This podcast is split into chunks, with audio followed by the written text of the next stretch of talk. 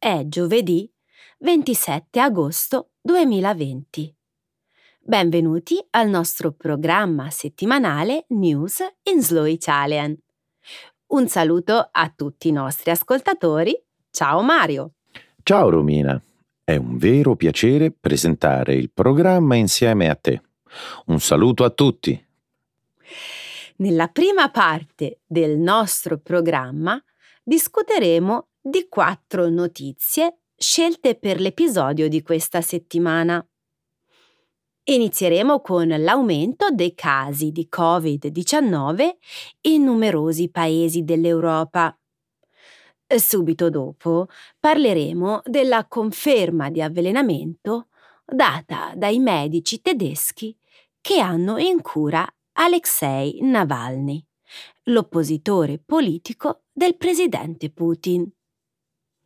Poi vi racconteremo della decisione della Florida di immettere in natura settecentocinquanta milioni di zanzare geneticamente modificate per prevenire una serie di gravi malattie portate da questi animali.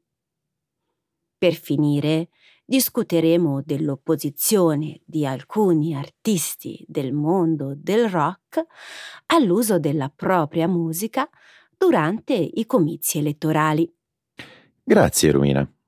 Di che cosa parleremo invece nella seconda parte del programma? Nel segmento Trending in Italy parleremo delle polemiche sollevate dalle associazioni del settore turistico per i dati diramati nell'ultimo bollettino dell'Agenzia Nazionale del Turismo, E N I T, che mostrano il settore dei viaggi e delle vacanze in piena ripresa. Subito dopo andremo a Torino, dove un banco di formaggi e salumi pensato per salvare i commercianti, ha invece creato liti e tensioni. Molto bene, iniziamo! Certo, Mario. Via allo spettacolo! Siamo di fronte a una seconda ondata di casi di covid diciannove? La settimana scorsa, in Francia, si è registrato il numero più alto di contagi giornaliero da quando, a maggio, sono terminati i due mesi di quarantena. Anche in Italia si sta verificando un costante aumento dei casi. Recentemente, infatti, il numero dei contagi è cresciuto del cinquanta per cento in meno di una settimana. Nonostante questo, l'Italia e la Francia hanno escluso un ritorno al lockdown.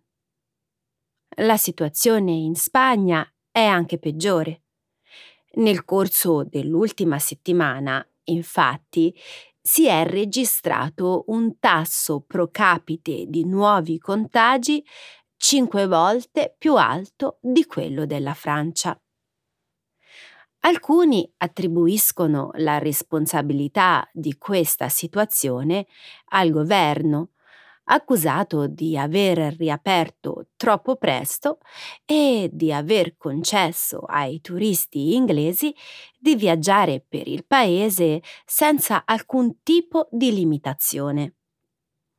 I casi di contagio sono aumentati anche in Gran Bretagna, inducendo il governo a imporre un periodo di quarantena di quattordici giorni a chiunque ritorni dalla Spagna o dalla Francia.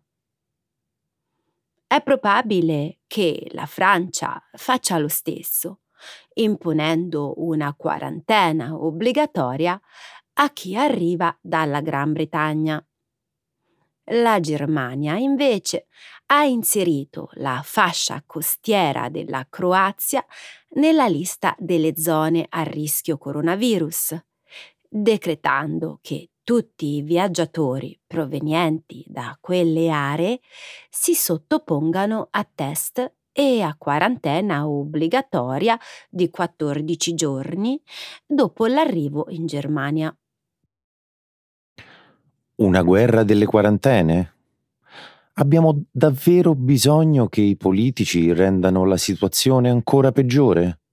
Non credo che in questo caso i politici stiano giocando, mm, o almeno non stiano strumentalizzando le direttive sulla quarantena.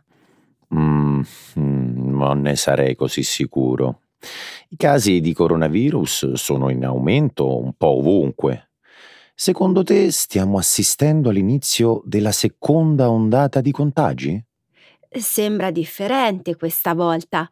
Secondo il ministro della Sanità francese, il virus sta circolando quattro volte di più tra gli under quaranta che tra gli over sessantacinque. Non ci sono indicazioni che suggeriscano che il virus è mutato, quindi è la situazione che deve essere cambiata. In primavera i contagi erano soprattutto nelle case di riposo per anziani. Adesso non più. Esatto, Mario. Questa volta si tratta di una ferita autoinflitta.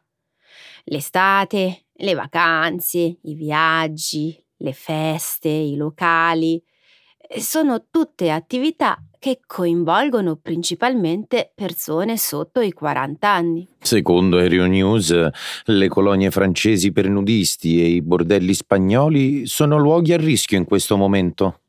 In conseguenza di questo, i livelli di mortalità sono inferiori e in nessun paese c'è la volontà di imporre nuovamente il lockdown. L'Europa ha deciso quindi di seguire il modello degli Stati Uniti? Credi che presto si comincerà anche a dare la colpa al numero eccessivo di test, Romina? È davvero spaventoso. Trovi spaventoso che ovunque le persone più giovani abbiano interessi e comportamenti simili? Ma dai, Mario. I dottori tedeschi che hanno in cura l'oppositore di Putin sostengono di aver trovato tracce di veleno simile a quello dei gas nervini. Lo scorso venti agosto, Alexei Navalny, un feroce critico del presidente russo Vladimir Putin, si è sentito male durante il volo di ritorno dalla Siberia in Russia. L'aereo è stato costretto a un atterraggio d'emergenza a Omsk, dove Navalny è stato subito ricoverato in un ospedale locale. La famiglia e i sostenitori, sospettando un possibile avvelenamento, hanno chiesto che Navalny fosse dimesso per essere curato in Germania. Per alcuni giorni le autorità russe hanno rifiutato di autorizzare il trasporto di Navalny in coma in un ospedale di Berlino, nonostante un aereo ambulanza proveniente dalla Germania fosse in attesa all'aeroporto. Alla fine Navalny è stato portato a Berlino, dove è stato ricoverato all'ospedale Charité. Il venticinque agosto, l'ospedale in una nota ha dichiarato che, secondo gli esami eseguiti, Navalny sembra essere stato avvelenato. Questo è solo l'ultimo episodio di una lunga serie di avvelenamenti occorsi a prominenti figure di spicco dell'opposizione. Secondo un rapporto trapelato dalla polizia, Navalny era sotto stretta sorveglianza da parte del governo durante il suo viaggio in Siberia. Veleno? Questo genere di cose avviene ancora nel ventunesimo secolo? Purtroppo sì, Mario. Non stiamo parlando dei tempi di Borgia o dei Medici, ma del ventunesimo secolo. Com'è possibile che Putin continui a farla franca con questo genere di cose? Immagino che la tua sia una domanda retorica. Assolutamente no. La mia è una domanda molto seria. Beh, non è ancora certo, ma probabilmente l'ha fatto. E la sua risposta è sempre un sorrisetto. Litvinenko è stato avvelenato con il polonio radioattivo a Londra e l'uomo accusato del suo omicidio è diventato membro del Parlamento e ha addirittura ricevuto una medaglia. C'è stato anche un altro scandalo recentemente. Sergei Skripal, un disertore russo, è stato avvelenato con gas nervino. Per una strana coincidenza, anche Navalny. In questo momento viene curato con lo stesso antidoto. E ora a che punto siamo? Mi sembra che non si stia facendo niente in proposito. Angela Merkel ha già chiesto che si faccia un'indagine, ma le autorità russe hanno dichiarato che non c'è alcun motivo di aprire un'inchiesta in merito. Non c'è motivo, certo. Che ragione c'è di sospettare che Putin abbia avvelenato un avversario politico? La Florida sta per rilasciare zanzare geneticamente modificate per combattere alcune gravi malattie. Le autorità della Florida hanno approvato l'immissione in natura di settecentocinquanta milioni di zanzare geneticamente modificate allo scopo di ridurre il numero delle zanzare Aedes aegypti, una specie invasiva non originaria della Florida, responsabile della trasmissione di malattie come la dengue e il virus Zika.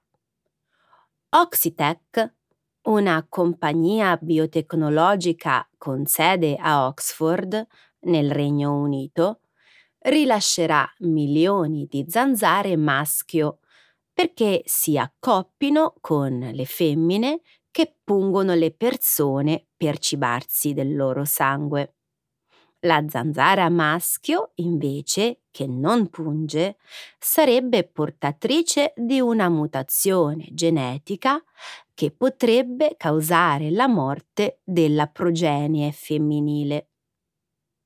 L'autorizzazione al progetto ha suscitato le feroci critiche di diversi gruppi ambientalisti che hanno messo in guardia contro le potenziali conseguenze indesiderate, condannando il piano come un pubblico esperimento stile Jurassic Park. Non ti sembra un po' rischioso giocare con madre natura in questo modo, Romina? Che cosa succederebbe se alcune delle zanzare geneticamente modificate sopravvivessero? In realtà lo studio ammette che alcune sono sopravvissute, non molte, solo il tre per cento. Solo il tre per cento? Ma questo significa che il D N A modificato si tramanda alla generazione successiva. Non ti spaventa questa cosa? Secondo un altro studio, pubblicato su Scientific Reports lo scorso anno, un numero significativo di insetti raccolti a campione tre mesi dopo aveva il D N A delle zanzare di Oxitec, ma nessuno dei geni modificati. Sai bene anche tu quanto argomenti e studi controversi possano essere male interpretati. Stai dicendo che si tratta di un'esagerazione, non c'è motivo di essere preoccupati? C'è sempre qualche motivo per preoccuparsi, Mario, ma diversi organi federali e agenzie locali hanno ripetutamente detto che il progetto è sicuro. Beh, Romina, non mi stupirei se tra un paio d'anni, qui in studio, tu commentassi insieme a me una notizia su zanzare Frankenstein geneticamente modificate e immuni a ogni insetticida attaccano i gatti a sei dita di Hemingway alle isole Case. Ah, tutto è possibile, Mario, tutto è possibile. Gli artisti rock si schierano contro l'utilizzo politico della loro musica. Lo scorso venti agosto la B B C ha riportato la notizia che la nota banda britannica Queen ha iniziato una difficile battaglia legale per impedire al presidente degli Stati Uniti, Donald Trump, di utilizzare le proprie canzoni durante i comizi elettorali. La notizia fa eco alla denuncia, sporta alcune settimane fa dalla rockstar canadese e statunitense Neil Young per violazione dei copyright. L'uso di canzoni famose durante le campagne elettorali non è una novità, eh, ma quest'anno la questione è differente. Il ventotto luglio la Artists' Rights Alliance ha inviato una lettera di protesta a tutti i maggiori comitati elettorali, chiedendo loro di stabilire procedure chiare per richiedere il consenso degli artisti, autori e detentori del copyright prima di usare pubblicamente la loro musica in un contesto politico. La lettera è stata firmata da mostri sacri come i Rolling Stones, Elton John, gli Aerosmith e dozzine di altri. La lettera chiarisce che il problema non è nuovo o dovuto a questioni di parte, ma deriva dalla manifesta disapprovazione espressa da molti musicisti famosi per l'uso della propria musica a fini politici nella campagna elettorale di Trump. Mi sembra che la ragione sia molto chiara. Questi artisti non vogliono essere associati alla campagna di Trump per la rielezione. C'è una procedura legale in atto per dirimere questo problema. Mario, Neil Young e Eddie Grant, il cantante della Guyana, hanno sporto denuncia. Solamente per violazione del diritto d'autore, Romina. Il fatto che la loro musica sia stata associata forzosamente e senza consenso alla campagna elettorale di Trump è un'altra faccenda. Sì, lo è, ma l'associazione indesiderata con Trump rimane una tua speculazione. Secondo la lettera della Artists' Rights Alliance, è una richiesta diretta a tutte le parti politiche. Ma davvero? Nessun altro ha osato suonare Live and Let Die durante una pandemia. È profondamente insensibile. E adesso cosa ci aspetta? Another one by the dust? Sicuramente è di cattivo gusto, ma c'è un problema più grave, Mario. Quale? L'arte è una forma di comunicazione. Ogni suo uso a fini politici va contro il messaggio dell'artista. Hai ragione, Romina. Ottima considerazione.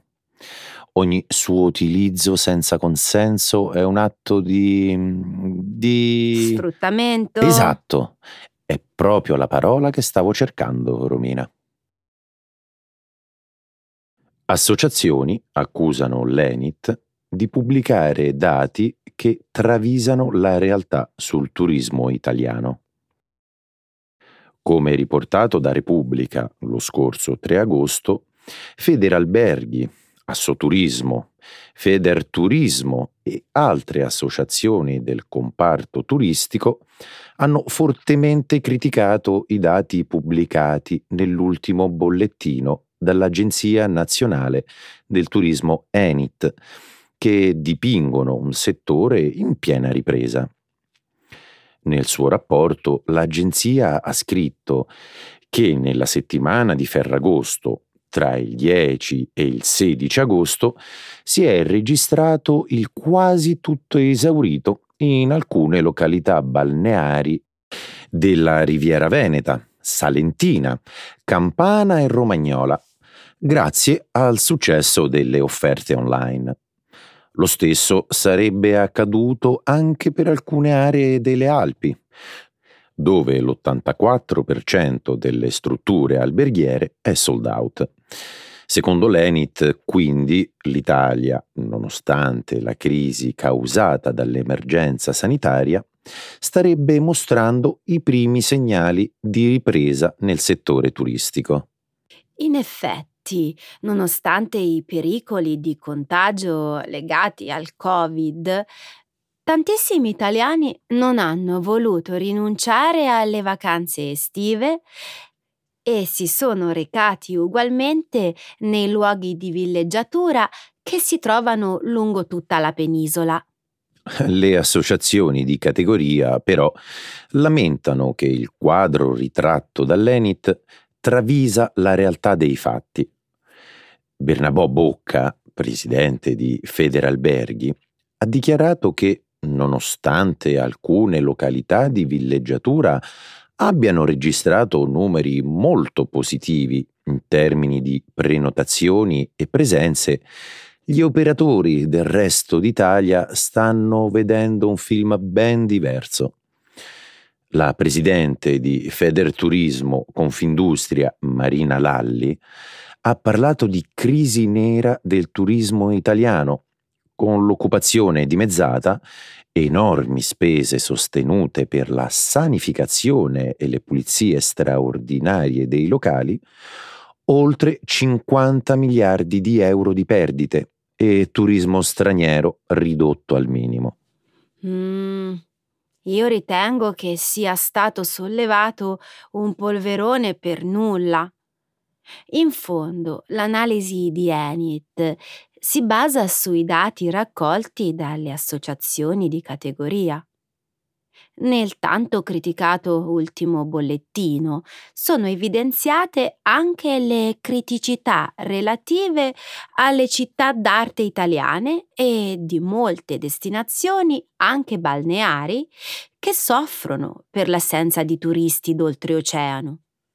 Secondo me, invece, l'intervento delle associazioni di categoria è stato legittimo. Il rapporto pubblicato da E N I T dà chiaramente l'impressione che il turismo in Italia stia tornando a essere quello di un tempo. La realtà, però, è molto diversa. Non si può negare che nelle ultime settimane molte località turistiche siano state letteralmente prese d'assalto da turisti italiani che sono andati in vacanza, come se non ci fosse più alcuna emergenza sanitaria. È vero, nelle città d'arte italiane però la crisi del settore turistico è gravissima. La mancanza di visitatori stranieri sta mettendo in ginocchio l'economia di città come Roma, Firenze, Venezia, Torino e Milano. Hai ragione, la situazione in Italia non è uguale dappertutto. Io credo però che oltre ai dati negativi si debbano dare anche quelli positivi.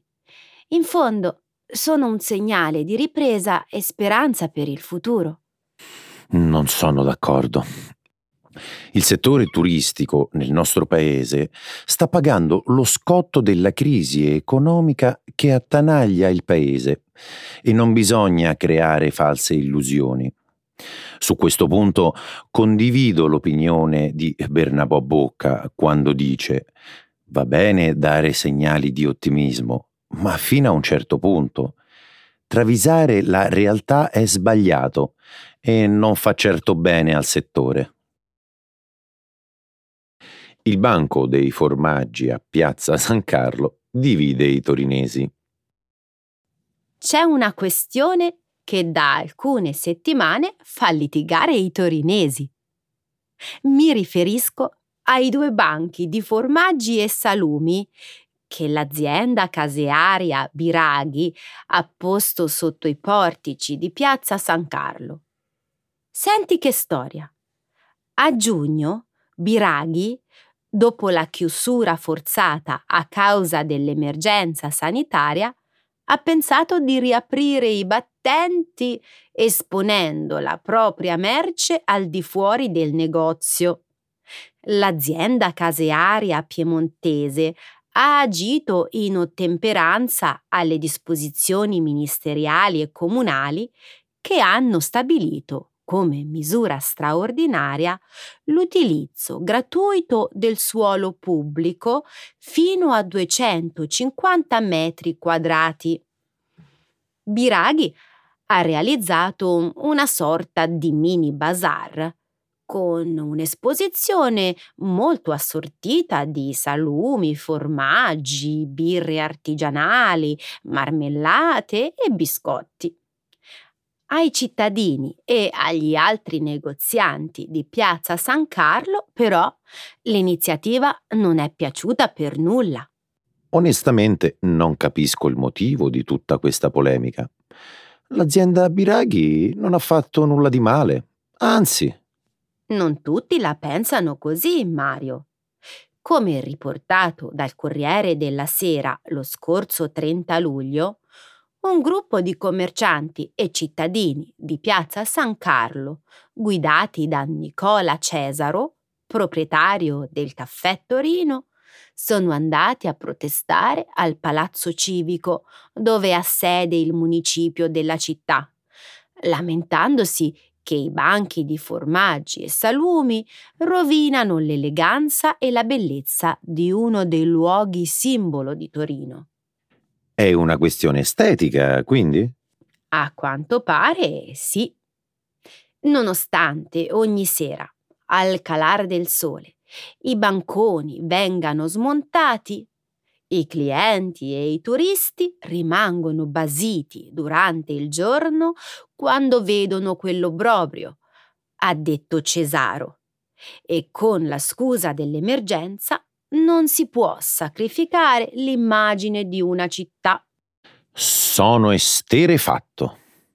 Tanta intransigenza per me è incomprensibile. Sai cosa mi stupisce di più di tutto? Che i commercianti di Piazza San Carlo, anziché essere solidali e comprensivi fra di loro, ostacolino l'azienda Biraghi che, come tutti gli altri esercizi commerciali, sta cercando di riprendersi dalla crisi finanziaria dopo mesi di chiusura forzata. Hai ragione. In questo momento così difficile bisognerebbe far prevalere la solidarietà. Eppure nessuna attività commerciale in Piazza San Carlo ha seguito l'esempio di Biraghi. Questo non significa che Biraghi abbia fatto qualcosa di male esponendo all'esterno del suo negozio la propria merce. Il comune gliel'ha concesso e quindi gli altri hanno poco da lamentarsi. Vero. Bisogna però anche comprendere l'indignazione di molti torinesi che temono che la bellezza della piazza venga rovinata dalla mercanzia esposta. Se tutti i commercianti mettessero le bancarelle sotto i portici, San Carlo rischierebbe di diventare un mercatino a cielo aperto e non sarebbe più considerato uno dei salotti più belli d'Italia. Io invece credo che si tratti di egoismo. In questo momento di crisi sociale ed economica, l'estetica dovrebbe essere messa in secondo piano. Se questo significa aiutare un esercizio commerciale a non chiudere. Per come la vedo io, è meglio che ci siano dei banconi poco eleganti, pieni di prodotti in vendita, piuttosto che assistere alla scena straziante di vedere le serrande dei negozi abbassate. Bene, amici ascoltatori, anche questo appuntamento con il nostro programma settimanale è terminato. Io ringrazio Romina. E io ringrazio te, Mario. E ci vediamo la prossima volta. Alla prossima. Ciao.